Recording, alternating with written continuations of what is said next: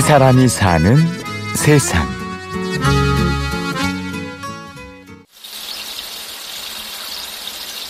피아노 소리나 소나기 지붕에 떨어지는 그런 소리가 스스로 이렇게 우러나오죠. 그게 이제 술이 잘 익고 있는, 있는 데는 끝입니다.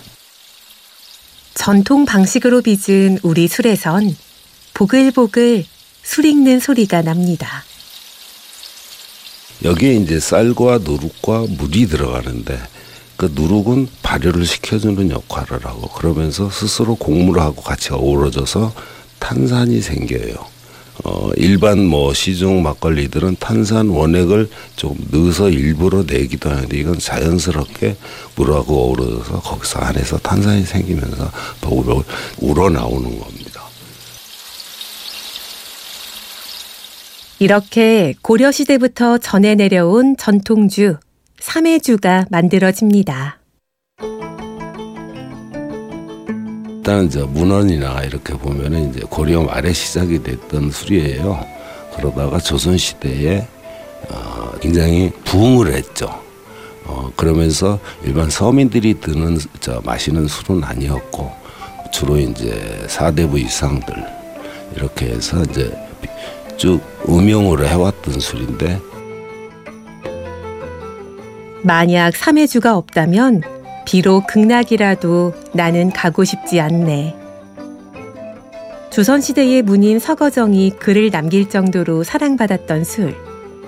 오늘은 천년 명주 삼해주를 빚는 김택상 명인의 이야기를 들어보겠습니다.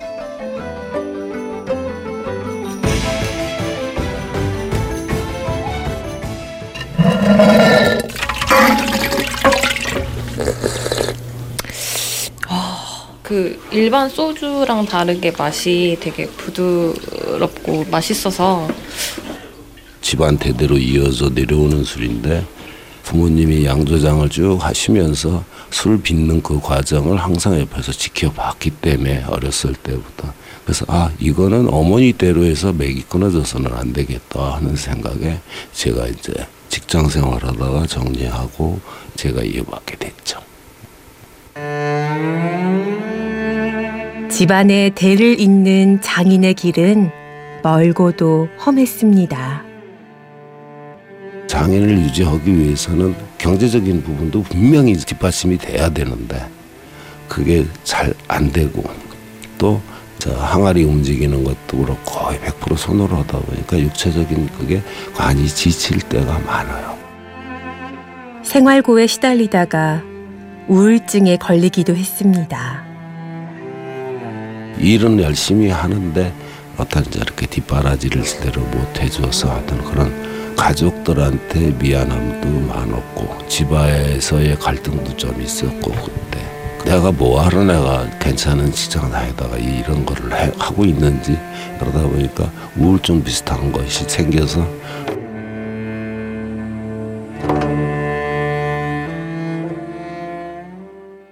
전통을 계승하겠다는 마음가짐으로 택상 씨는 이를 악물고 다시 일어섰습니다.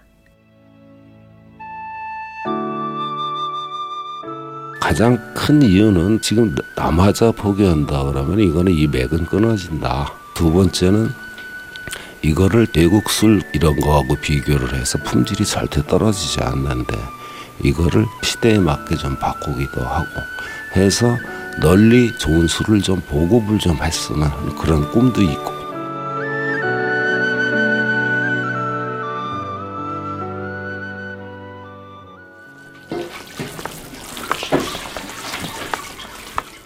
아, 요거는 저, 저, 걸른 찌꺼기 술지개미라고 그럽니다. 이거는 화장품 쪽으로도 쓸 수 있어요. 이거, 이거 쓰면은 진짜 그 피부 고와져요. 지난해 정부가 인정한 식품 명인이 된 택상 씨. 설 연휴에도 쉬지 않고 제자들을 직접 가르치는데요. 저, 저, 걸르면서 맛 봤어요? 안 봤어? 봤어요. 그랬더니 어때? 어, 두둑향이 좀 저 진하긴 한데 먹을만 하던데. 우리 우리 전통 술은 새콤달콤한 맛이 조금 있는 거예요. 과거에 머무르기보단 전통을 살려 새로운 맛을 내려 합니다. 제 사상은 공자가 얘기한 온고지신이 아니고 저는 연암 박지원 선생이 얘기한 법고 창신이거든요.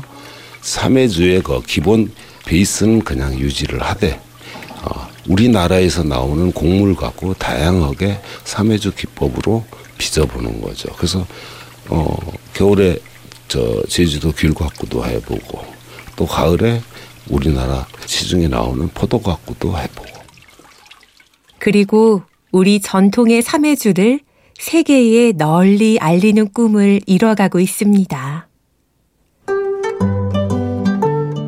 3월 달에 영국 캠브리지대 초청 강연 갑니다.